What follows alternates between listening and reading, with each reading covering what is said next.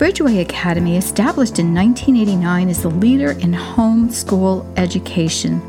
With products ranging from individual classes to full year curriculum to a private accredited academy, Bridgeway has everything you need for homeschool success. They've revolutionized the homeschool experience by introducing personalized, customized programs and the packages that fit your students' learning and personality style. For 30 years, they've been supporting families and organizations through homeschooling, helping craft the experience that fits your unique needs and goals. They've learned a lot about what works and what doesn't as a Bridgeway family, you get the advantages of that knowledge without the bumps and bruises they gained along the way. Bridgeway Academy is your trusted partner for kindergarten through 12th grade home education. Visit homeschoolacademy.com for more information. That's homeschoolacademy.com.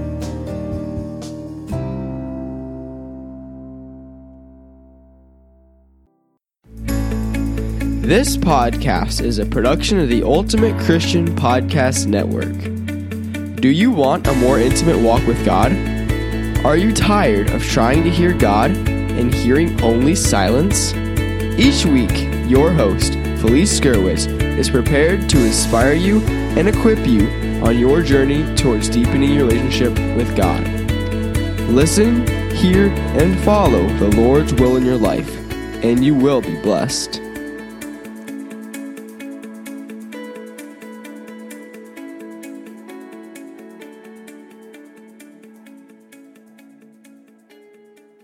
Welcome to an episode of A Few Minutes with God. My name is Felice Gerwitz, and today we are going to talk about Mary, Mother of Jesus.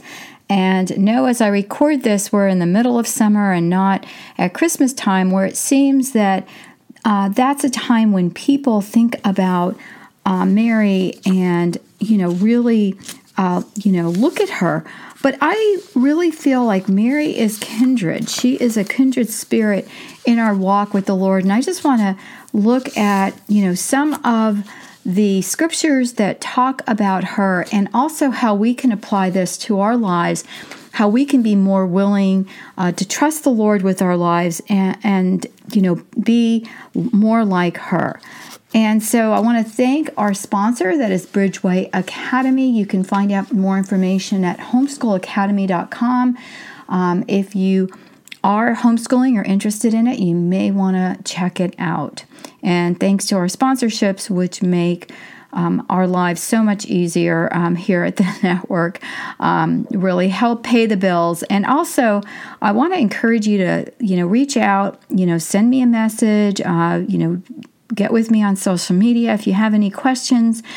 And also on this podcast episode. This is episode 98, and you can find the show notes at a few minutes with God podcast.com. And be sure to give us a star rating and to share it with a friend.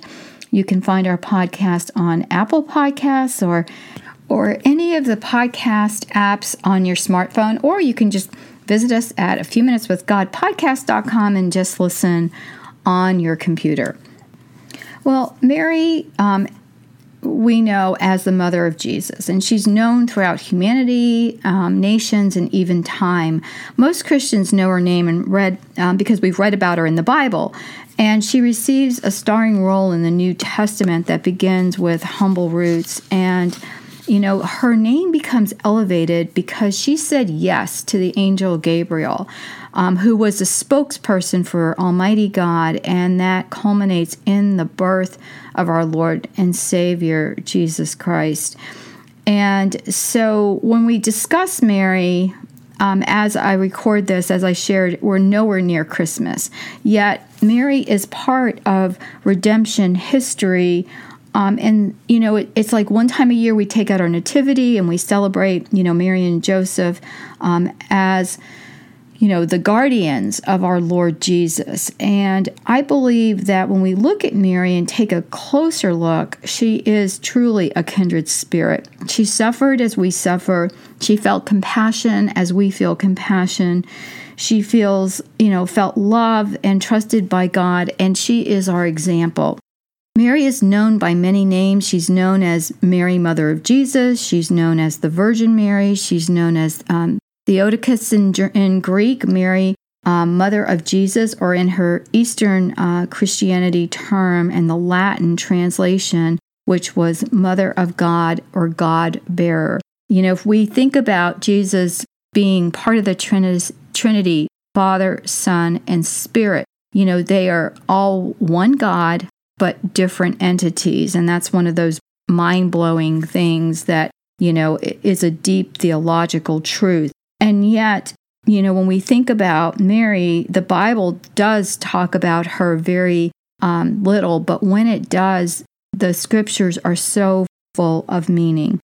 We know Mary by her attributes. She was a willing servant, she trusted God, she obeyed God's calling, and she had to suffer greatly. She had to suffer the thought of um, being a poor girl and learning that she was chosen by God for this great task. And as a young Jewish girl, we all know that, you know, she learned, as did the other children at the time, that they were awaiting a Messiah, a Savior that was going to free them from Roman rule. She learned the Old Testament and she must have known about Isaiah's prediction of a young virgin that would bear a son and he would be named Emmanuel, which means God is with us. I'd love for you to read all of Isaiah 7, but the verse that really uh, touched me was the verse um, 10 through 15. Again, the Lord spoke to Ahaz Ask for a sign from the Lord your God, let it be deep as Sheol or high as the sky. But, uh, but Ahaz said, answered, I will not ask, I will not tempt the Lord. Then he said, Listen, house of David. Is it not enough that you weary human beings? Must you also weary my God? Therefore, the Lord himself will give you a sign. The young woman, pregnant and about to bear a son, shall name him Emmanuel. Curds and honey he will eat, so that he may learn to reject evil and choose good. For before the child learns to reject evil and choose good, the land of those two kings whom you dread shall be deserted. When Mary was approached by the angel, she didn't say, I'm sorry, you've got the wrong person. Um, didn't you take a wrong turn at the castle somewhere? You know, no. She said, Let it be done to me according to your word. She said, Yes. How many times do you feel like the Lord is asking you to do something and you're conflicted? You know, um, you can feel that way if something happens in your life. God knows everything, He knows everything that's going on in our lives. And sometimes, you know, these things happen in our lives because of choices that we make or don't make. And so a lot of times we're under burdens or we're upset or we don't know where we're going to turn next. And God, the God of the universe, knows all this. And sometimes, you know, as I've shared to you, um, that's that's happened to me. And we have to turn to God and just say, you know, Lord, I can't take this, or Lord, take this burden from me, but if it's your will, you know, let me continue on. I mean, we have the wonderful example of Jesus on the cross saying that, right? Yet Mary was from a poor and humble family. You know, look at Luke 1, um, 138. And that has, you know, more, there's, it's called the infancy narrative if you look at all Luke, but Luke 1, 1 through 50. But here's an excerpt, and, can, and just think of yourself in Mary's shoes. In the sixth month, the angel Gabriel was sent to a town of Galilee called Nazareth to a virgin betrothed to a man named Joseph of the house of David, and the virgin's name was Mary. And coming to her, he said, Hail, favored one, the Lord is with you. But she was greatly troubled at what was said and pondered what sort of greeting this might be. Then the angel said to her, Do not be afraid, Mary, for you have found favor with God. Behold, you will conceive in your womb and bear a son, and you shall name him Jesus. He will be great and will be called Son of the Most High, and the Lord will give him the throne of David his father. And he will rule over the house of Jacob forever. And of his kingdom there will be no end. But Mary said to the angel, How can this be, since I have no relations with man? And the angel said to her, The Holy Spirit will come upon you, and the power of the Most High will overshadow you. Therefore, the child to be born will be called Holy, the Son of God. And behold, Elizabeth, your relative, has also conceived a son in her old age. This is her sixth month, for her who is called barren, for nothing will be impossible for God. Mary said, Behold, I am a handmaid of the Lord. May it be done to me according to your word. And then the angel departed from her. Friends, as you listen to that scripture, think about the words that just jump out at you. Scripture has so much meaning and, and God uses the his word to touch us, you know? We can be touched by this. What are the words that jump out? And for me, you know, one of the things I love is that for for God nothing is impossible. Nothing is impossible for God. And then Mary goes and visits Elizabeth. And when she visits Elizabeth, these words really touched me. And it's called the Canticle of Mary. And it starts in verse 46 My soul proclaims the greatness of the Lord. My spirit rejoices in God, my Savior. For he has looked upon his handmaid's lowliness. Behold, from now on will all uh, ages call me blessed. The mighty one has done great things for me, and holy is his name. His mercy is from age to age for those who fear him. For many of us, those verses are so familiar. And if they're not familiar to you, go back and read them, revisit them, take your time reading them, journal, give God a few minutes of your time to just in quiet listen to his voice, listen to what he leads you to write down or whatever pops in your head that you can write down and, you know, and put in your journal that you can go back and read. While we're often reading these verses during Christmas time, it is important for us to study them now, not only during the holidays, but now because God selected this humble woman to conceive his son. And we can be selected in the same way to do his will. You know, we know scripturally that Joseph's lineage, you know, Joseph was betrothed to Mary and he um, was going to release her from the commitment of the engagement. Um, but an angel also appeared to him in his sleep, and he was told that no, he was to take care of her and that she truly had conceived the Son of God. And we know from Joseph's lineage that he was of the house of David, which is a direct lineage of Abraham.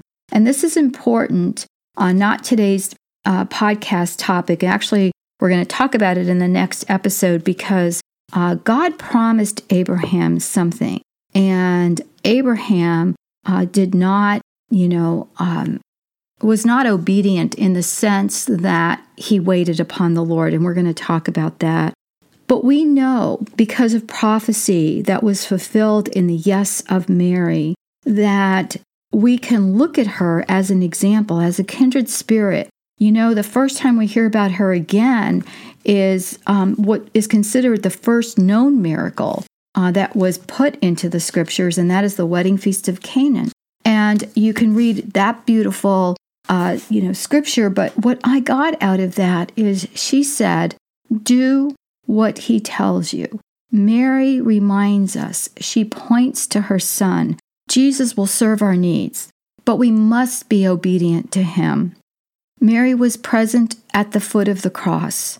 Mary was present during the time of, you know, his carrying the cross. Mary was there so many times during, you know, his his experiences as a leader and as a prophet of the people. She was also there at Pentecost. She was there, you know, again at the foot of the cross. She was a woman of great courage and self giving after the angel Gabriel announced to her the coming of her child, which of course, you know, she probably couldn't even wrap her head around what that meant. It puzzled her. Um, she went to visit Elizabeth. She went to take care of, you know, um, her cousin. And it's amazing that she gave and gave and gave of herself. Isaiah 7:14 speaks of the virgin mother of Emmanuel. Virgin Mother of Emmanuel, therefore the Lord himself will give you a sign. Behold, a virgin shall conceive and bear a son, and his name shall be Emmanuel. Mary probably had this memorized. Mary must have known this verse as a young girl, as a girl being brought up in a home that was waiting for the Savior God, and then to find out that she was going to be the one who was going to bring him into this world. There's a movie um, that is called The Nativity, and I absolutely love it. If I can uh, find a link, I will put that in the show notes here.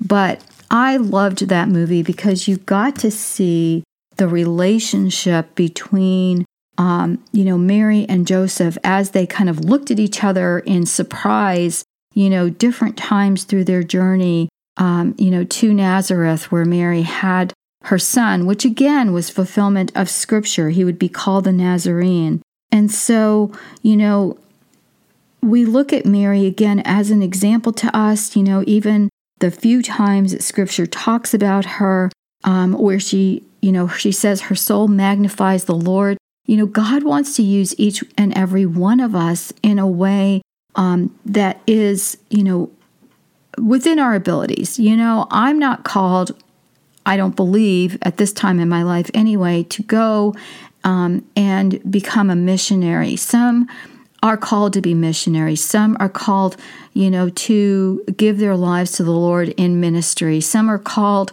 to be mothers and fathers. Some are called, you know, to different, to maybe the single life. There are different things that we are called to, and we are, you know, to look at our scripture verses you know, and the people that went before us. And I always feel like Mary is maligned. You know, we hear about Ruth and Naomi and, um, you know, all of these wonderful women um, in the scriptures, but we very rarely hear of Mary as a focus um, among the general Christian population. You know, you definitely hear about her more in the Catholic world than you would in the Protestant world. And I believe that Mary um, has so many things that we can emulate. She's a symbol of hope, of obedience, of pointing constantly to her son to do what he tells you. And her life is a witness to the glory of God.